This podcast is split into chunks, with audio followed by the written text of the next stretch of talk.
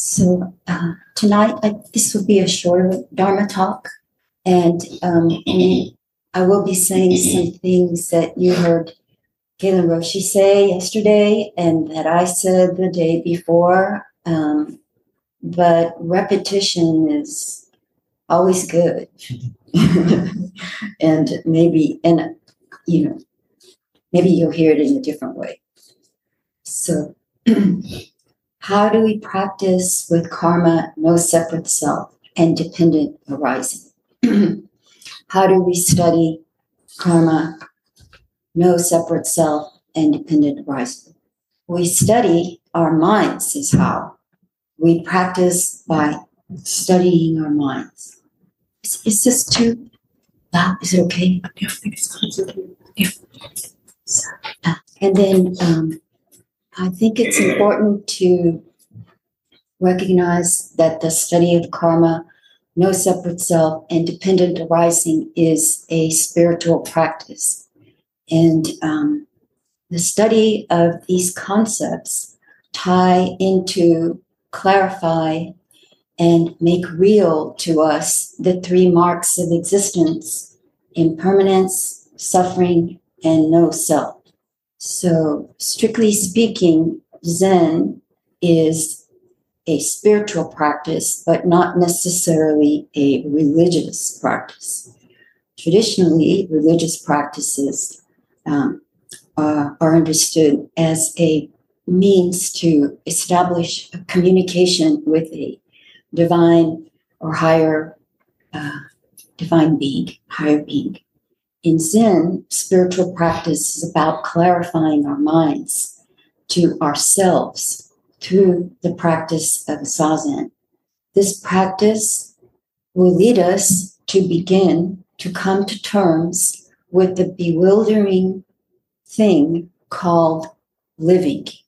Zen teachings are experiential, they are not conceptually based.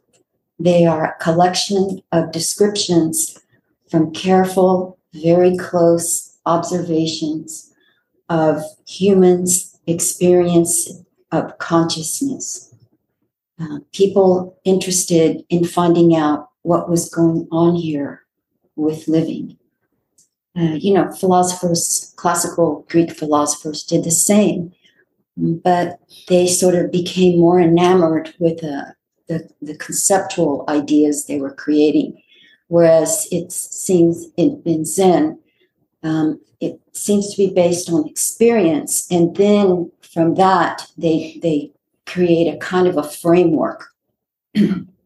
so, uh, how do we begin this study?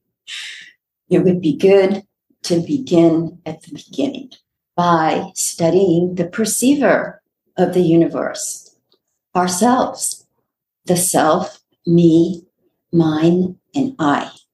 Yeah. It doesn't seem that we have a clear understanding of this perceiver at all. The one we think we are, or what we are actually doing. We have this deep, anxious belief, and one that we're not entirely convinced of, that we are a separate, independent, real entity, and that life is frightening and dangerous for us. This belief is based on a misunderstanding that has a simple logic about the about the way that our, our organs of perceptions function. So, whatever we become aware of, we see as external to us, as separate from ourselves. Even our feelings seem to be out there.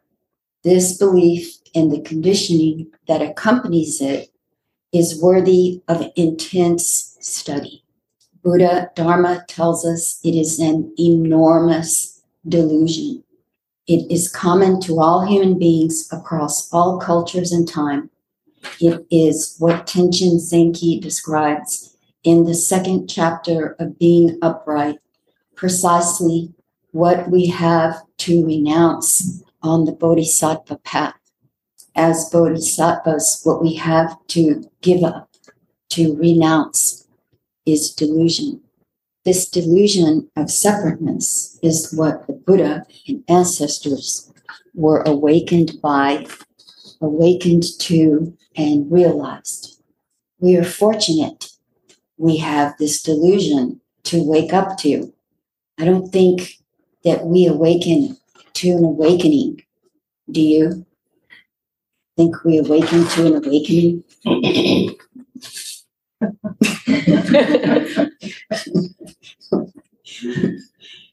we can also closely study and question on an intellectual level the belief of separateness. For example, what does it mean to be separate? How does the separateness work? Is everything separate or just some things? Is if beings and things are separate, do they inhabit separate worlds or environments? I mean, how does it all work? Science finds throughout the universe, microscopically and cosmologically, an evidently self regulating order. How does this square with separate beings and things? Science finds interconnectedness across life and the universe. Isn't it interesting that this belief of separateness appears only at our psychological level? I mean, it's really odd how many beliefs we have that when we examine closely are illogical. On the emotional level, we can study the feeling of separateness when it arises, uh, delving into the experience to understand it. We tend to ignore the momentary experiences of our bodies and mind. For example, meaning your body can be having an, a reaction, but you're not paying attention to it. Instead, you're paying attention to what your mind is telling you. So, you know, I guess that's called not being present in the moment or not being aware of the whole view in the moment. so, um, we have been trained instead to take our interpretations of our experiences, what we abstract from the experience as the truth. We believe the stories our thoughts and feelings tell us. This is also the meaning of ignorance, and we do it all the time. This is why Zen says that we live, one of the three poisons we live under is, is ignorance. Zen practice asks us to examine all of this. It teaches us how to see for ourselves, to exercise our own minds and hearts. In a, in a way, a time comes in our practice when it feels that for the first time in our lives, we are really directly engaging with our lives.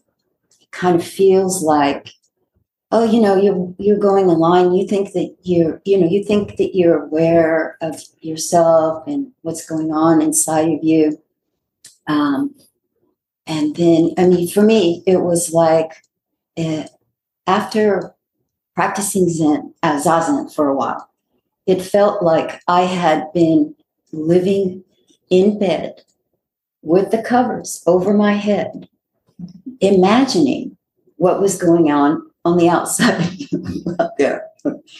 And uh, and then, you know, uh, little by little, you know, lifted the blanket, peeked out, and then sat up in bed and then stood up um, because we, you know, we just take in so much of the conditioning, uh, and um, and we're not aware of it until until we sit with ourselves, until we sit and settle ourselves on ourselves. The study of our everyday minds, our karmic consciousness, is spiritual practice. You could say that all thinking is karma, since our actions arise from our thinking. This is the importance of studying our thinking, for by it you are directly studying karma. Another helpful way Tenshin Zenki suggests looking at this is that at any given moment, there is a volition there's a motivation, there's an intent in our consciousness, and there will be a consequence from it. So, can you find in your mind the intent of this moment? Can you see the, the motivation? It will be there. If not as a specific atten- intention, then there will be a kind of a pattern or a shape or a direction that the consciousness is going.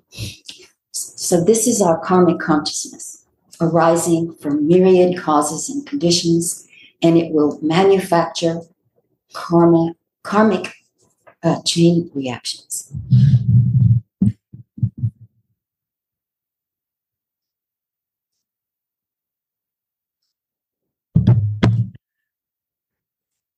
Our actions arise from karmic consciousness, and this is where the sense of self and others as separate lives.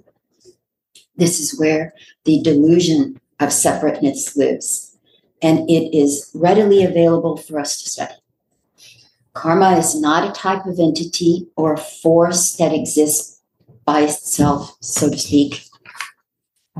Karmic consciousness is a creative process bringing results sowing seeds for future results. It is a kind of dependent arising.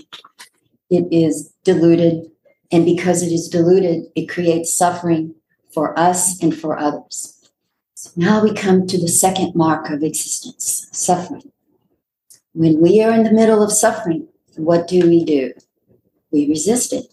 It's normal to flinch from pain, but suffering is something else Pain is the physical or mental sensation that is inevitable in life, whereas suffering is the reaction to pain caused by attachment, aversion, or ignorance.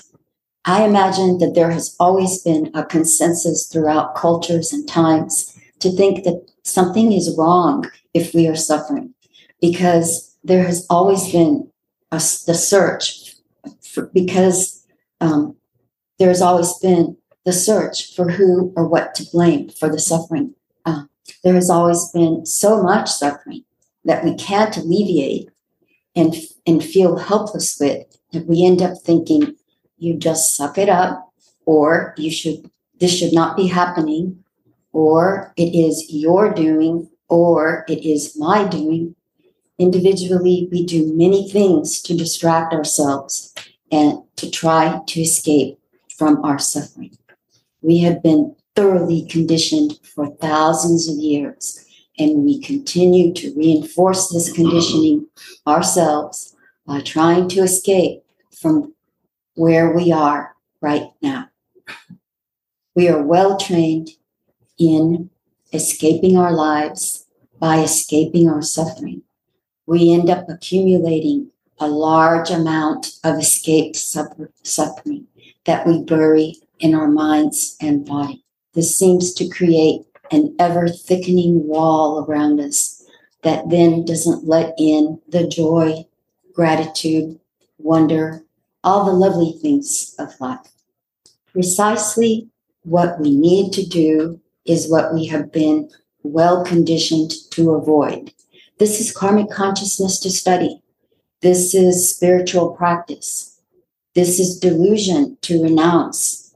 As Tenshin Zenki says, we need to be present with whatever is going on with us, to relax with it, to welcome it. And this is not for the faint hearted. It is difficult.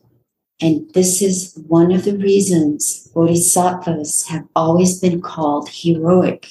We're doing something that's very difficult. Courage and resolve is needed to begin this practice and to continue on this path towards liberation. We can only have the greatest respect for those of us who are here doing this practice. When I look out at the Sangha, I can see we are well aware of this. We respect and feel safe with each other because we know what it takes. And appreciate our common effort. We can trust in our practice together. Tenshin Zenki says, the whole world needs me to practice. The whole world needs me to settle myself on myself, to practice, remember, and transmit silence and stillness. This may feel like an exaggerated statement to make for some of us. This is what the sense of separateness believes that we are too little, that we are almost nothing to influence the world. In reality, everything we do is karma. Each action, action is a subtle form of energy, like a pebble thrown in the pond of the universe. Buddha Dharma says it will ripple out towards infinity. It will never cease, nor will it ever be erased. It can be, though, transformed. This idea conforms with the first law of thermodynamics that says energy cannot be created or destroyed. The simple fact is the suffering world needs you and I to practice. When we take the courageous decision to study our karmic consciousness and start to understand our lives, something wonderful begins to happen. We awaken not only our minds, but also our hearts. It is like as if a new person with a new heart is born. In Dharma scripture, it is described as an uncovering, revealing our original nature. But it is also like our birth as bodhisattvas. The Dharma describes the defining characteristic of this heart as openness, perhaps something like the open, pure hearts we once had before it began to close up and withdraw. Only now in an adult heart that can develop adult virtues like patience, resolve, stability. I think this heart quickens with the recognition of the three marks of existence impermanence, suffering, and no separate self as reality in our lives. Then we feel the steady beat of this heart with faith in practice the fruits of practice begin an ever growing resolve. There is a blossoming knowing we have found a genuine practice and that it has taken root. We are not fooling or merely entertaining ourselves with an extraordinary adventure or a really interesting game, though it sometimes seems like this is for real. Resolve and vow to practice for all beings comes to be. Vow to bring, vow brings quiet happiness. We begin to see a reality on the horizon of what the harmony of everything could be. And so trust in our lives is born. So trust in our lives is born.